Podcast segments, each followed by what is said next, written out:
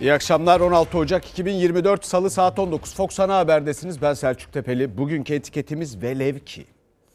Velev ki. Pek çok yeni gelişme var. Bunlarla ilgili haber vereceğiz. Emeklilerimizin beklediği haber hemen sırada geliyor. E, çok ilginç konuşmalar da işitiyoruz Türk siyasetinde. Dolayısıyla bunların hepsine bakacağız. Cumhurbaşkanı Erdoğan'ın bir konuşması var bugün. Yarın detayıyla ele alacağız ama gerçekten ilginç. Ee, biz de burada hemen gündeme girelim şimdi. Hain PKK terör örgütünün saldırılarından sonra şehitlerimizden sonra Erdoğan bu kez bakanlarını meclise gönderdi. Irak'ın kuzeyinde uğradığımız menfur saldırılar kesintisiz mücadelenin önemini ve gerekliliğini bir kez daha ortaya koymuştur. 78 terörist etkisiz hale getirilerek şehitlerimizin kanı yerde bırakılmamıştır. Evlatlarımızın kanı yerde kalmayacak. Siz konuşmayın. Biz konuşacak ki evlatlarımızın kanı akmayacak. Biz bunun için konuşuyoruz.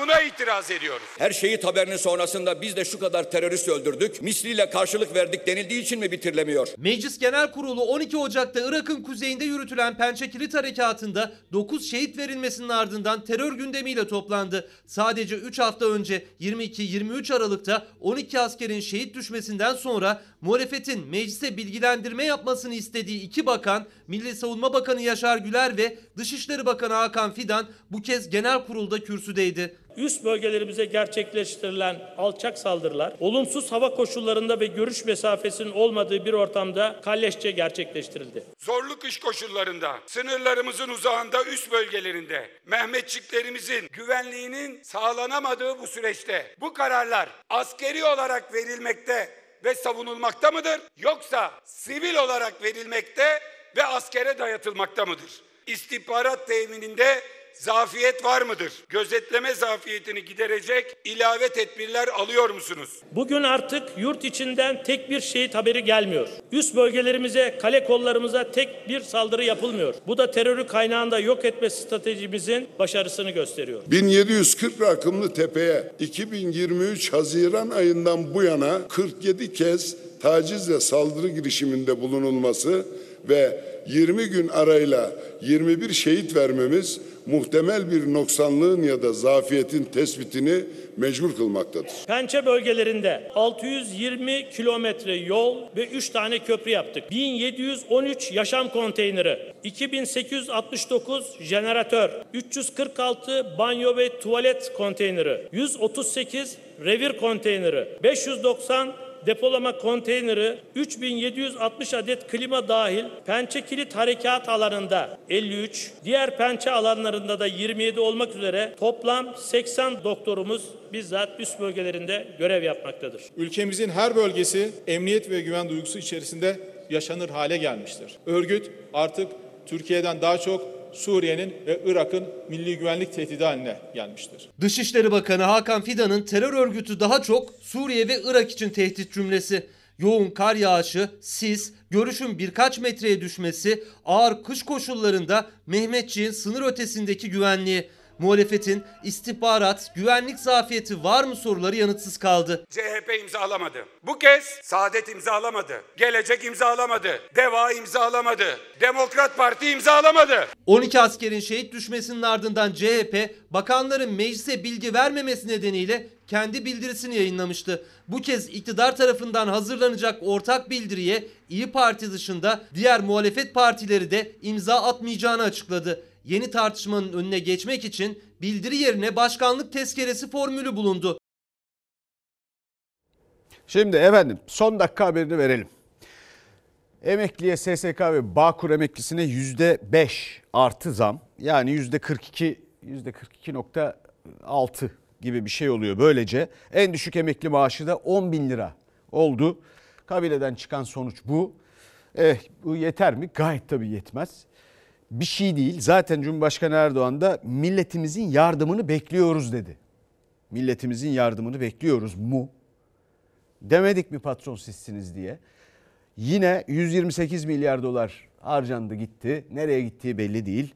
Efendim barışmak sıvaptır dediler. Körfez ülkelerini gezdiler. Para da yeterince bulamadılar belli ki. Özelleştirmeler şunlar bunlar. Ortada para yok. E milletimizin yardımını bekliyoruz. Beklesinler bakalım.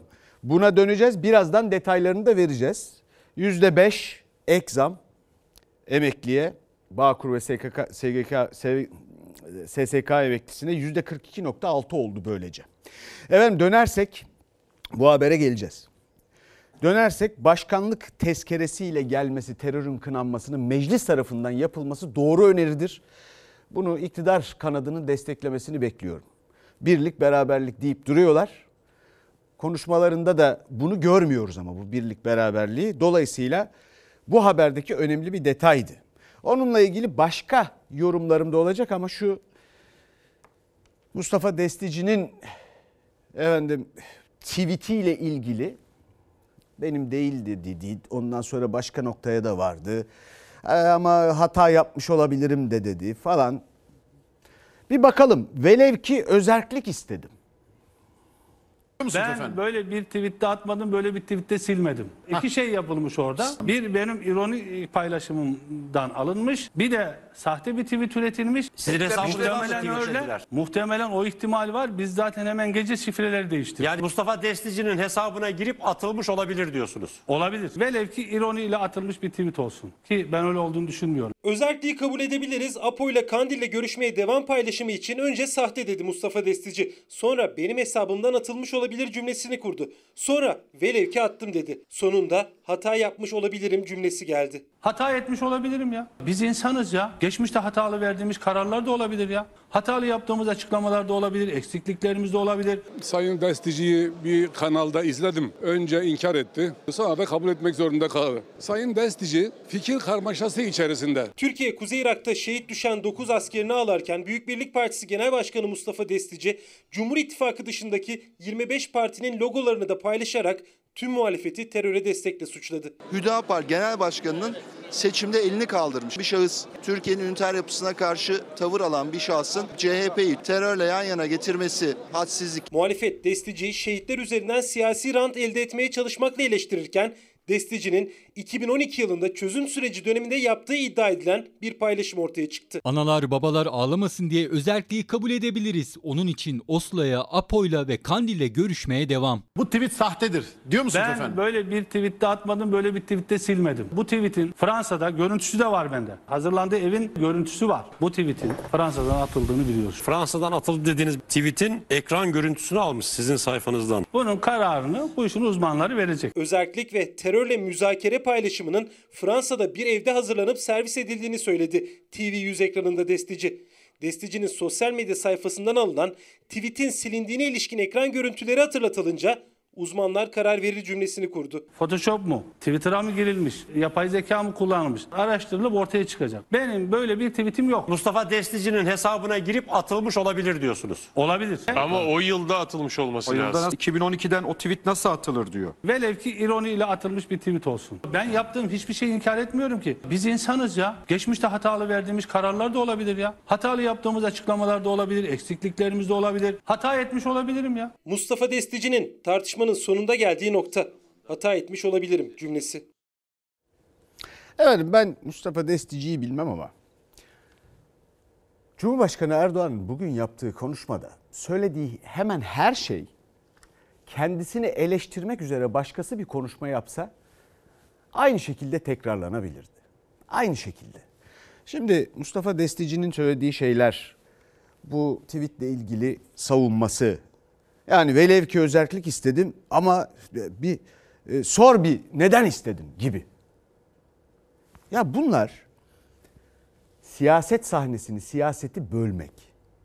Tam da bölünmeye karşı birlik, beraberlik mesajları verirlerken bunu yapmak teröre karşı atılacak en yanlış adım. Herhangi bir teröristin amacı bu olabilir. Küçük siyasi hesaplarla bu şekilde ayrıştırmak.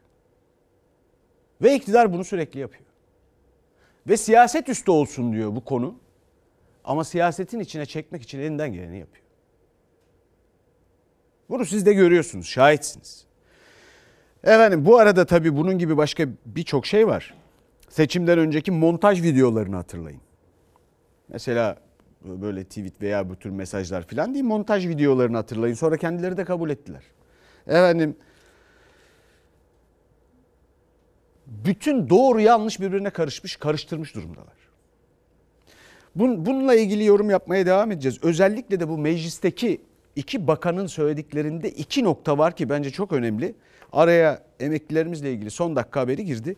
Şimdi devam edelim yerel seçimden. İstanbul'da ucuz yemek izdihamı.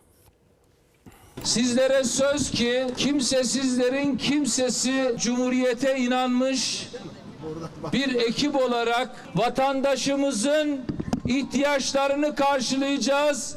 Bir avuç insanın ihtiyaçları için uğraşmayacağız. İzdihamla açıldı. Diğer kent lokantalarının önünde uzayan kuyruklar gibi yeni açılan 10. kent lokantasına da kısıtlı bütçesi olan öğrenciler ve dar gelirliler 40 liraya karnı doyurma yakın etti. Ekrem İmamoğlu bu görüntüye neden olanları eleştirdi. Ne kadar doğru bir hizmet olduğu anlamına geliyor. Çok talep olması ama bir yanıyla da üzüyor bizi. Böyle bir ihtiyaç var. Belli oluyor ki e, uzun bir zaman dilimi daha canımızı yakacak kötü ekonomi yönetiminin bizi getirdiği nokta, yoksullaştırdığı nokta. Bu ülke yoksulluğu hak etmiyor. Her yer açılmasını istiyoruz. Dışarıda normal bir önümüz 150-200 arası değişiyor. O yüzden yani sevinçliyiz, mutluyuz. Siz öğretmen olarak buradasınız. İçeride de öğrenciler var. 40 liralık menüyle karınlarını doyurmaya çalışıyor. Öğrencilerin bana şunu söylediler. Hocam iyi ki burada da açıldı. Gerçekten dışarıda fahiş fiyatlar var. Biz anne babamızdan artık harçlık istemekten utanıyoruz diyorlar. Ya bir peynir almaya kalksan şu kadar peynire 250 lira veriyorsun ya. 250 liraya şu kadar peynir 250 lira ne demek ya? İstanbul Büyükşehir Belediye Başkanı Ekrem İmamoğlu 10. kent lokantasını Pendik'te açtı. 40 liralık menünün genelde müdavimi üniversite öğrencileri ve emekliler oluyor. İşte bu nedenle kent lokantalarının önünde de kuyruklar ve bu şekilde yoğun ilgi var. 40 lira Et var mı? var. Ee, genelde yemek kalitemiz çok yüksek, besleyici. Sıcak çorba, etli bir ana yemek ve yanına pilav veya makarna, su ve ekmekse ücretsiz. Pendik'te çıkan ilk menüyü öğrenciler tattı. İlk servisi ise Ekrem İmamoğlu yaptı. Ana yemeğin adı mesaj gibiydi. Ya şimdi diyecekler ki sırf mesaj için saray kebabı getirdiler tezgaha.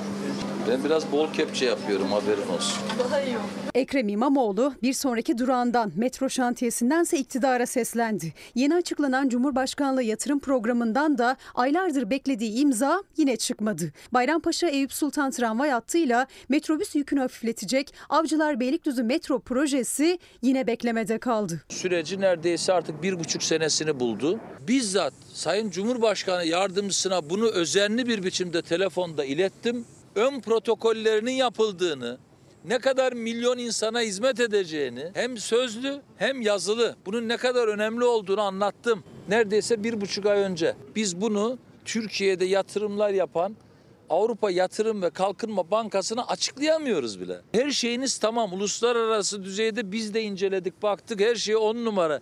Niçin diye soruyorlar utanç verici. Rakibi İstanbul'da Murat Kurum, Cumhur İttifakı'nın adayı. Ee, o da patronlardan destek istedi. Hoş bulduk. Nasılsınız? Eyvallah. Biz Sayın Cumhurbaşkanımızla görüşmeyip de yabancı büyükelçilerle mi görüşeceğiz? Dış mihraçlarla onların yaptığı gibi sufle aldıkları yerlerle mi görüşeceğiz? Onlar bırakın yabancı büyükelçilerle görüşmeye devam etsinler. Biz İstanbul'a odaklanacağız. Bu millet temsilciye oy vermez sözleriyle gönderme yapan rakibi Ekrem İmamoğlu'na bu yanıtı verdi Murat Kurum. Seçim sürecinde polemiğe girmeyeceğini söyledi. Biz polemikler içerisinde olmayacağız. Ekrem Bey şöyle dedi, Ekrem Bey böyle yaptı. Onların dümenine su taşımayacağız. Kendilerinin İstanbul dışında beklentileri ve sorunları olduğu için farklı gündemler peşinde koşmaya devam ediyorlar. AK Parti'nin İstanbul adayı Murat Kurum patronlardan destek istedi. İstanbul Sanayi Odası'nı TÜSİAD, MÜSİAD ve ASKON'u ziyaret etti. İstanbulluya istihdam seferberliği sözü verdi. İlk bir yıl boyunca İstanbul'da istihdam için seferber olacağız. İş arayan değil, iş bulan, kendi işini kurduran, kendi iş yerini açtıran, bunun içinde maddi, manevi destekler veren gençlerin Murat abisi olma sözüm var. Gençlere meslek kursu, sanayi bölgelerine de toplu ulaşımı güçlendirmeyi vaat etti kurum. İstanbul'un 39 ilçesine ofis ve eğitim atölyesi açmayı planladıklarını söyledi. Kadın ve genç girişimcilere bu ofisleri ücretsiz sunacağız. Kadın ve genç istihdam şartı koyacağız. İş yerlerimizde yapacağımız her yatırımda, her projede çalışanların en az %25'i gençlerimiz ve kadınlarımız olacak. AK Parti'nin yerel seçim takvimi de şekilleniyor. İstanbul'da AK Parti'nin ilçe belediye başkan adayları cumartesi günü açıklanacak. Sayın Cumhurbaşkanımızın da teşrifleriyle e, İstanbul halkına e, tanıtmış olacağız. Şimdi Murat abi böyle olmuyor ama. Yani kadınlarımız ve gençlerimiz şimdi hatırladığınız ama kendi iktidarınızın profilinde pek görünmeyen insanlarımız bizim. İhtiyar bir gençlik yarattınız. Gündemi de geriden takip ediyorsunuz. İstihdam bütün bunlar yine aklınıza geliyor. Muhalefet bunları yapmaya çalıştı. Pek çok da rakam paylaşıyor. Üstelik de her türlü engellemeye, bütçe engellemesine, kredi engellemesine rağmen. Ha bu arada tamam patronlarla eyvallah tamam güzel görüşün tabii de asıl patronun kim olduğunu unutmayın. Bu ülkenin seçmeni şimdi mutsuz ettiğiniz bir kez daha mutsuz ettiğiniz emeklisi, genci, kadını, çalışanı, bordrolusu, köylüsü, çiftçisi bu ülkenin patronu. Bunu unutmayın. Evet. Ha Özgür Özel Cumhuriyet Halk Partisi Genel Başkanı konuşmasında bugün grup toplantısı vardı. Gidin bu seçimleri kazanın dedi kendi örgütüne. Cumhuriyet Halk Partisi'nin her bir neferini alnından öpüyorum. Kendinize güvenin. Biz haklıyız. Biz başaracağız. Size güveniyorum. Gidin ve bu seçimleri kazanın. Gidin ve kazanın. 31 Mart yerel seçimleri için CHP grubuna, teşkilatlara böyle talimat verdi CHP Genel Başkanı Özgür Özel. Cumhur İttifakı ortaklarının CHP DEM Parti işbirliği görüşmesine yönelik eleştirileri de gündemindeydi. Yok efendim onunla pazarlık ediyorsunuz bununla bilmem ne. Resmi siyasi partiye ziyaret yapmışız. Gizli anlaşma yapıyorlar. Gizli kapaklı işimiz yok. İçeriden demlenen, dışarıdan yemlenen CHP yönetimi istikametini hepten şaşırmıştır. Ziyarete gideriz, ziyarete gelirler. İnatla yalan atıyorlar. Cumhuriyet Halk Partisi'nin kendisine, üyesine, milletine ve kurucusu Gazi Atatürk'e veremeyeceği hiçbir hesabı yoktur. Özgür Özel DEM Parti ile gizli pazarlık iddialarını yalanladı bir kez daha. DEM Parti de CHP ile herhangi bir seçim bölgesi üzerinde işbirliği uzlaşısı olmadığını ama değerlendirmenin sürdüğünü açıkladı. Ankara'da aday çıkaracak DEM Parti ama İstanbul için karar verilmedi. Konuşulmuş il ilçeler yoktur. İstanbul biraz önce yaptığım açıklama kapsamındadır. Onunla ilgili henüz netleşen bir durum yoktur. Mevsimlik belediye başkanlığı yapan şahsa İstanbullu kardeşlerim son yapacağı tezkeresini eline tutuşturup Saraçhane'den yollamaktır. Panikleri, korkuları, saldırmaları ve provokasyonları Cumhuriyet Halk Partisi'nin öz gücünden korktukları içindir. Cumhuriyet Halk Partisi gerçek gücünü hepsine gösterecek. AK Parti ile Yeniden Refah Partisi arasında ittifak görüşmeleri nasıl gidiyor diye sordunuz. Gitmiyor. AK Parti ile Yeniden Refah Partisi arasındaki heyetler arasındaki görüşmeler kesildi. AK Parti ile Yeniden Refah Partisi'nin görüşmelerinin tıkanma nedeni kulislere göre Fatih Erbakan'ın İstanbul'da ilçe, Konya Büyükşehir Belediyesi ya da bir il belediyesi talebi. AK Parti'den Konya Büyükşehir Belediyesi'ni talep etmedik. Biz duruşumuzu pazarlık kelimesiyle ifade etmek istemiyoruz. AK Parti Ankara ve İzmir adayını da 18 Ocak'ta açıklayacak. Bir temas sağlanmaz ya da işbirliği için anlaşma olmazsa yeniden Refah Partisi de İstanbul, Ankara, İzmir adaylarını açıklamak için 10 Şubat tarihini belirledi. Yani evet kapı bir yere kadar aralık ama tarihi de belli. Ya yeniden Refah İstanbul'da aday çıkartmaz. Yani bunu kaç kere söyledim. Bir şekilde anlaşırlar. Arkadaşlar bu arada demin Murat Kurum'dan bahsederken partisinin iktidarının öyle bir görüntüsü yok demiştim. Şimdi arkadaşlar da rejide hemen görüntüyü buldular. Bu ay başında 7-8 Ocak'ta adaylığının açıklandığı gün Murat Kurum AK Parti il il başkanlığında şu fotoğrafa ne olur bakın. Dedi ki Murat Kurum bu bir kadın hareketidir. Tekrar edeyim mi? Bu bir kadın hareketidir dedi. Bir bakın ne olur. Fotoğrafa bir bakın. Bulabiliyor musunuz? Görebiliyor musunuz hiç? Bir de anlamadığım şu. Arkalarında bu kadar adamla ne, ne yapmaya çalıştıklarını anlamıyorum. Ya bu nasıl bir klişedir ya? Ya bu siyaset böyle yapılacak bir şey olmaktan çıktı ya. Ya bunun üstünden 50 sene geçti ya. Evet.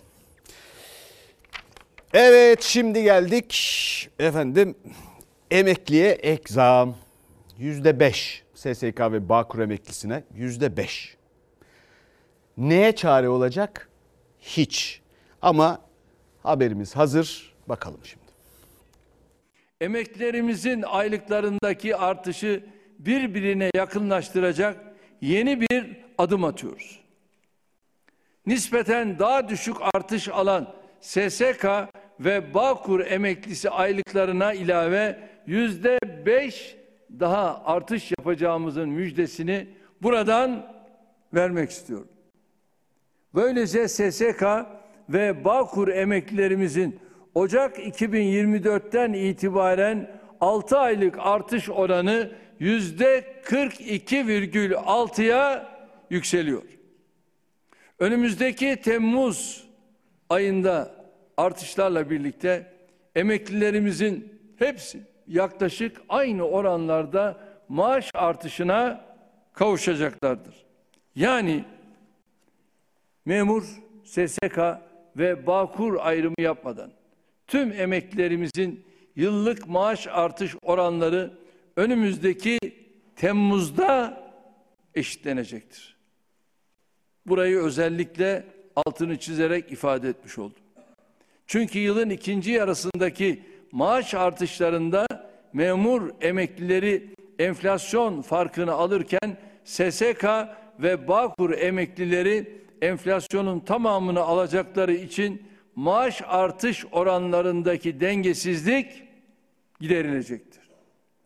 Ayrıca emekli maaşı alt sınırını 7500 liradan 10 bin liraya çıkarıyoruz.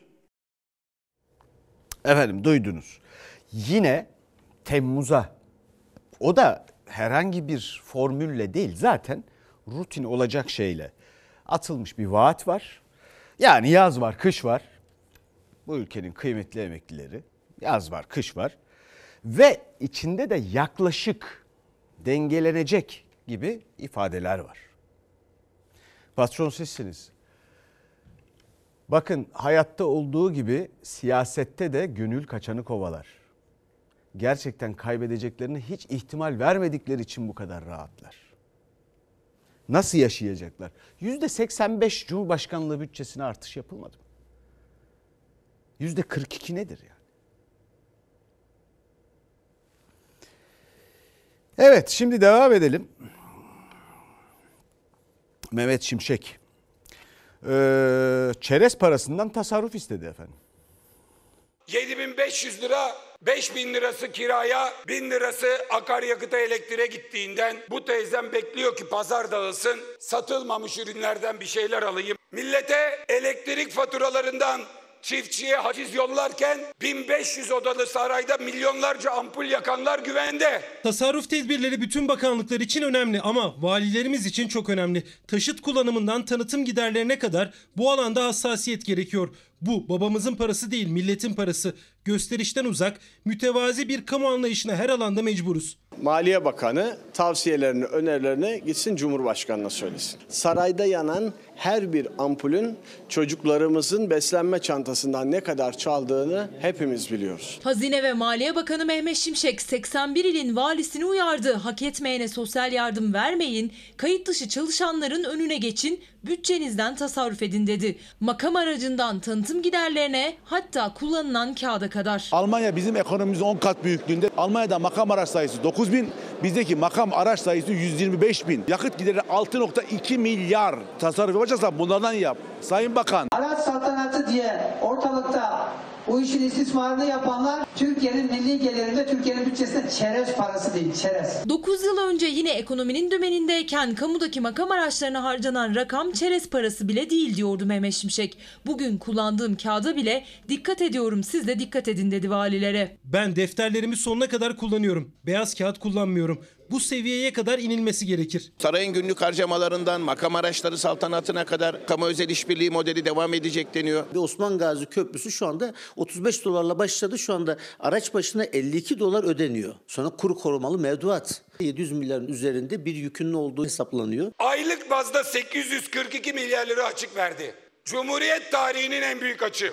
2022'ye göre bütçe açığı %864 arttı. 2024 yılında bütçeye tam uyarsak 2,7 trilyon açık vereceğiz. Onun için lütfen tasarruf tedbirleri konusunda maksimum hassasiyet gösterin. taşıt kiralama giderlerinin tasarruf genelgesinden sonra da son 5 ayda 1,46 milyar TL olduğunu görüyoruz. Kur korumalı mevduatın 2023 faturası 800 milyar lira olarak hesaplanıyor. Cumhurbaşkanlığının günlük harcaması 2024 yılında 33 milyon lira olacak. 2024 yılında faize ödenecek rakam 1 trilyon 254 milyar lira. Döviz garantili projelere 162 milyar lira ayrıldı. Mehmet Şimşek valilere araçlardan, kağıttan tasarruf yapın dedi. Harcadığınız para babanızın malı değil, e, ey saraydaki, ey cumhurbaşkanı siz de gereğini yapın demesi gerekir.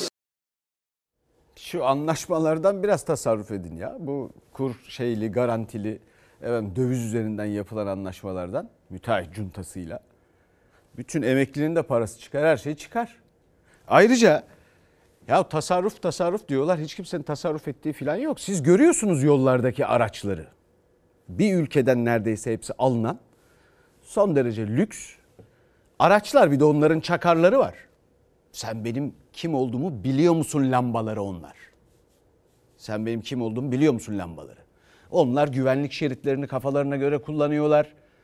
Ya onlar kontağı kapatmıyorlar. Hadi arabaları satsınlar. Bir tasarruf etsinler diyeceğiz. Kontağı kapatın kardeşim. Yazın içi serin kalsın, kışın efendim kaba etler üşümesin diye. Kontağı kapatmıyorlar, çalışıyor. Saatlerce nereye gittilerse. Sonra tasarruf. Hangi tasarruf ya? Evet. Efendim toplanan 616 milyar işsizlik fonunda işsize verilen 70 milyar. Kalanı kalanı nereye gitti? Patronlara. Ne zamandan beri işsizsiniz?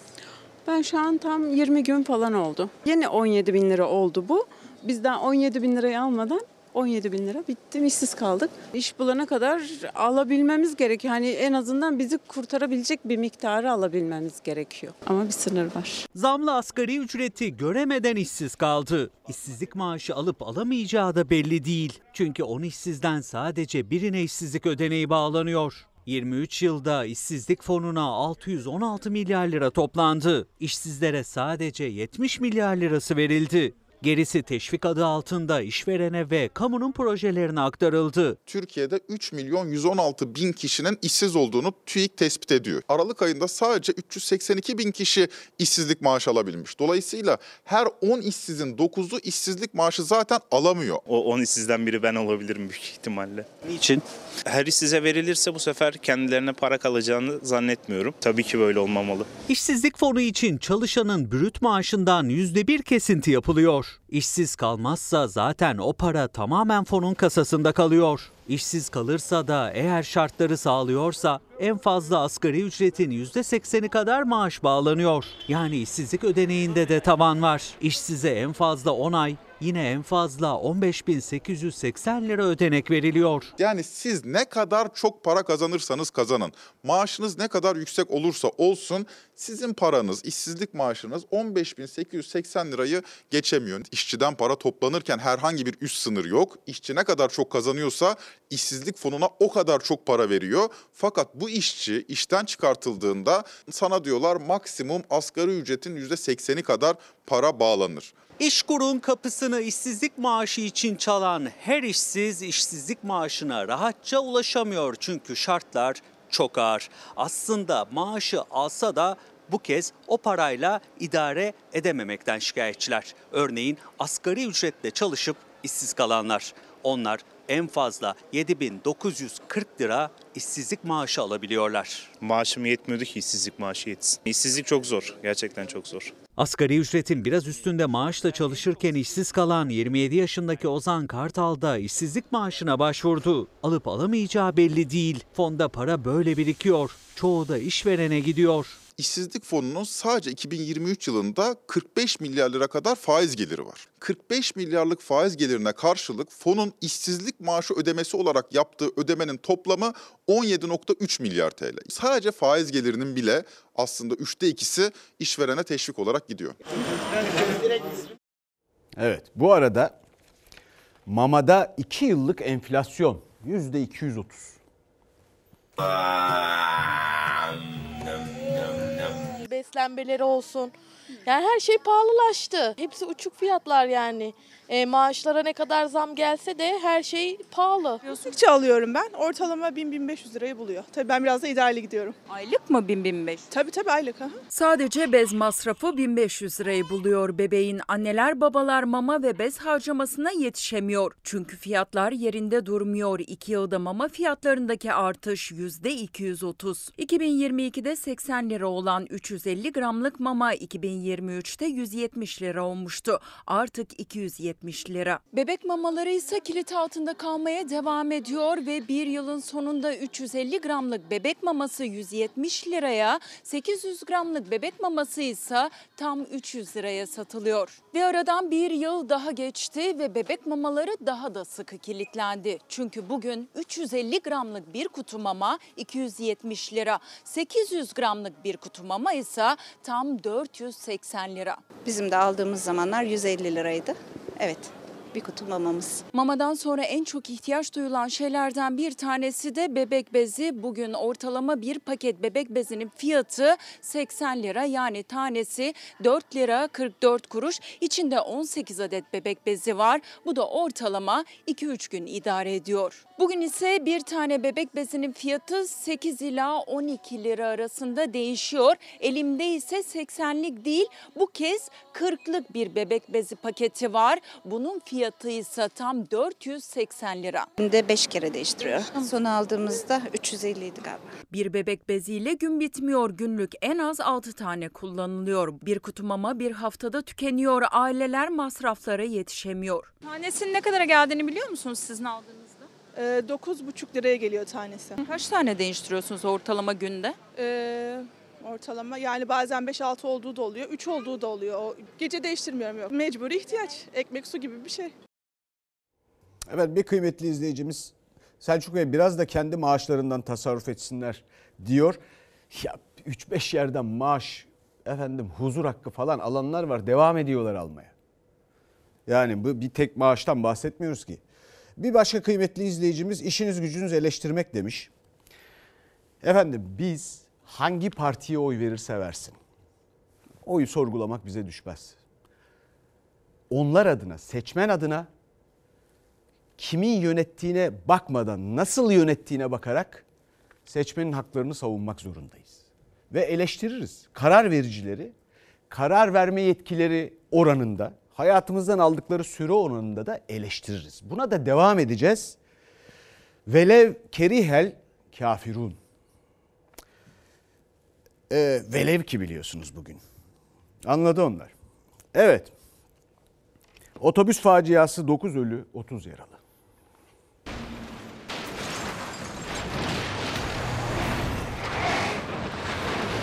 Allah şifa versin.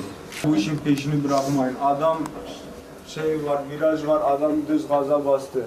Emniyet kemerlerimiz bile kendiliğinden açıldı. Yağış nedeniyle yer kaygandı. Virajı dönerken de hızını düşürmedi otobüs şoförü. Korkunç kazada 9 kişi öldü, 30 kişi yaralandı. Şoförün sadece o an değil, öncesinde de hız sınırına uymadığı belirlendi.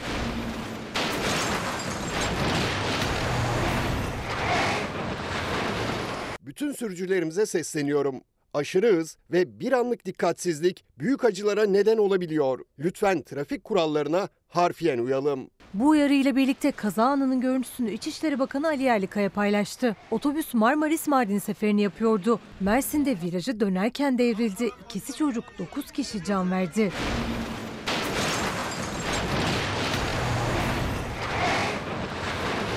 İki saat falan olmuştur mola vereli. Moladan çıktıktan sonra tünele girdik. Tünelden biraz hızlı çıktı herhalde. Virajı fark edemedi. Araba kaydı. Yaralılar o anları anlattı. Şoförün tünelden hızlı çıktığını söylediler. Ulaştırma Bakanlığı da aynı tespitte bulundu. 43 yaşındaki şoförün tünel içinde girişinde çıkışında en fazla 50 kilometre hızla gitmesi gerekirken 98,7 kilometre hızla gittiği belirlendi. Şoför Hüseyin Tayşun'un da yaşamını yitirdiği kazaya ilişkin soruşturma sürüyor.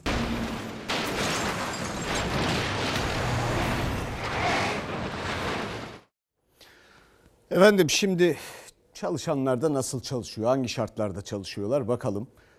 Bir felaket yaşadık Ee, biliyorsunuz dün işçi barakaları mevzuata aykırı.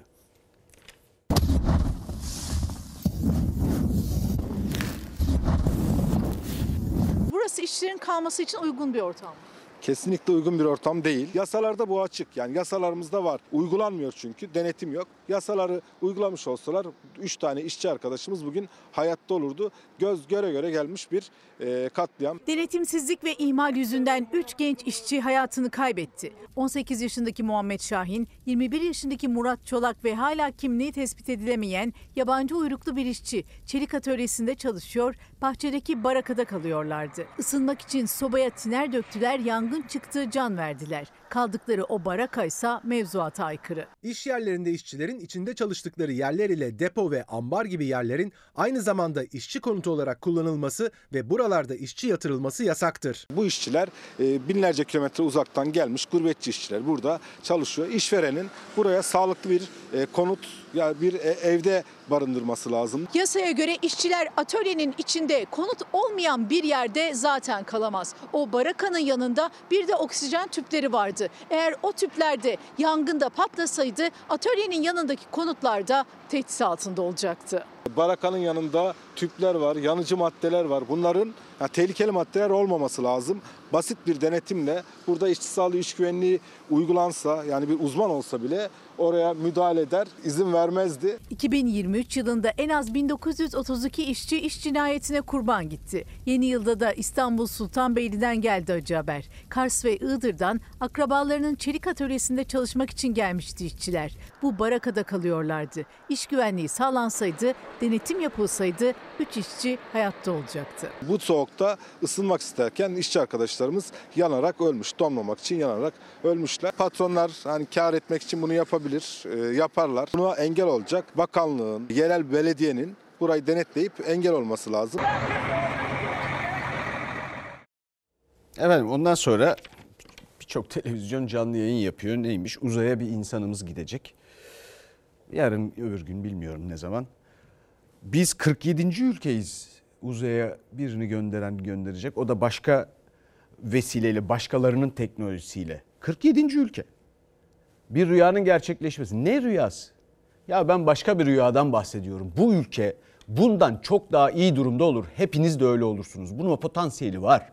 Bir rüya ki hiç görmedik diyorum. Evet ama Yunus Emre için adalet bu kadarmış.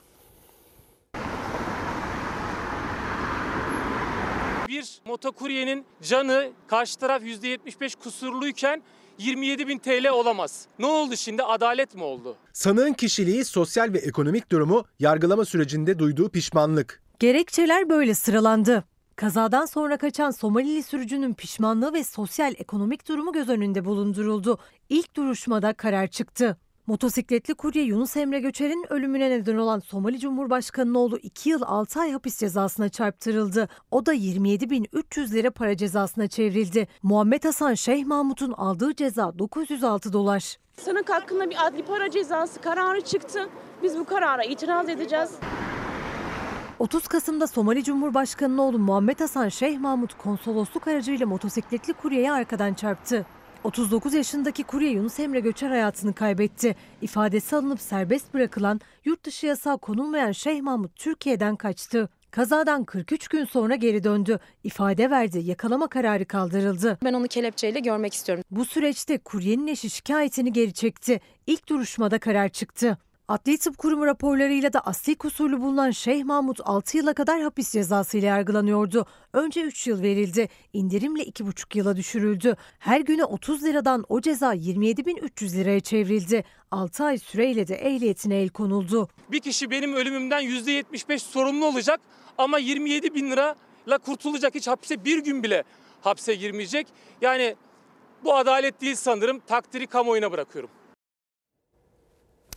Evet Semih Kaya o belgeyi anlattı.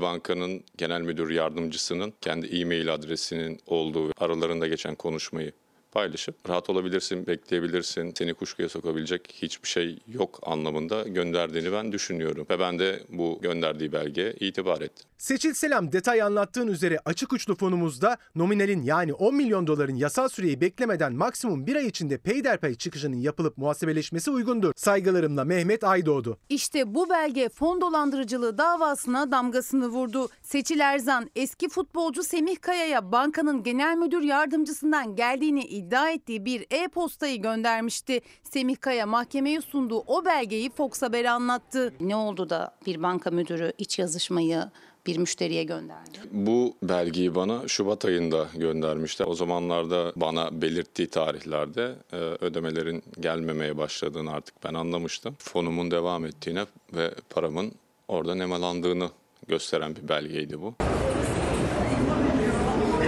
4.1 olarak e, verdim.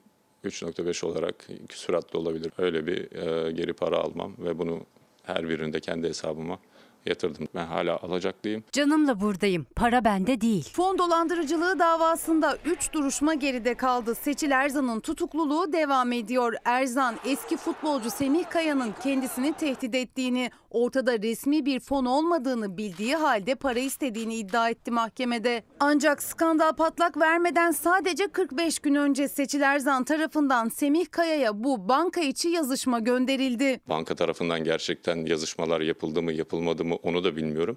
Ama kendisi şube müdürü olarak bana bunu gönderdiği için e, ben herhangi bir art niyet görmedim burada. Resmi belge olarak bunu kabul ettim. Dava dosyasına giren bu iç yazışmanın gerçek olup olmadığı araştırılacak. E-postayı gönderdiği iddia edilen banka genel müdür yardımcısı Mehmet Aydoğdu ise özel belgede sahtecilik suçlamasıyla Seçil Erzan ve Semih Kaya'dan şikayetçi oldu. Seçil Erzan Semih Kaya'yı tefecilikle de suçlamıştı. Eski futbolcu o iddialara da yanıt verdi. Birisi insanları dolandırmış. Tefecilikle ben suçlanıyorum. Dolandırıcılıkla ben suçlanıyorum. Belgelere bakıyoruz. Herhangi bir tefecilik yapmamışım. Fon sözleşmem olmuş. Diğer başka belgelerim var elimde. Hala gelinmiş bana tefecilikle suçlama yapılıyor. Fon dolandırıcılığı davası 8 Mart ertelendi. Tanık sıfatıyla ifade veren Semih Kaya 8 ay önce yaptığı şikayetinin dikkate alınmasını, dosyaya mağdur olarak katılmayı bekliyor. Çünkü hala alacağının olduğunu savunuyor. Seçil Erzan'ın da Cuma günkü duruşmada Semih beni tehdit etmedi tarzında açıklamalarından sonra kendi ağzından beni e, bu konularda aklamış oldu. Mayıs ayında ifademi vermişim suç duyurusunda bulunmuşum. Şikayetçilerin arasında yokum. Dava dosyasında yokum. Neden yokum yani? Ah ah. 128 milyar dolar nerede? Ya bu birkaç tane neyse sürede kalmadı. Biz robota geçelim. Robota tişört katlıyormuş efendim.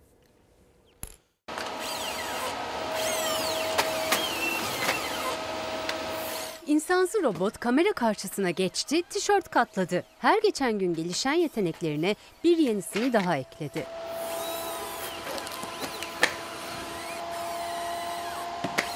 Adı Optimus. İnsan hayatına her geçen gün daha fazla dahil olan robot teknolojisinin son ürünlerinden biri. İlk kez 2021'de görücüye çıktı. O günden bu yana sahip olduğu yeteneklerine yenileri eklendi.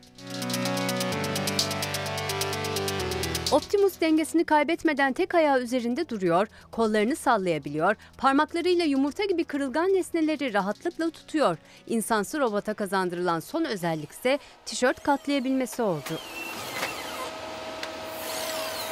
Görüntüleri robotu geliştiren şirketin CEO'su Elon Musk paylaştı. Optimus'un yakın zamanda içinde tişörtün olduğu kutulu sabit bir masaya ihtiyaç duymayacağını, katlamayı gelişi güzel bir ortamda yapabileceğini söyledi.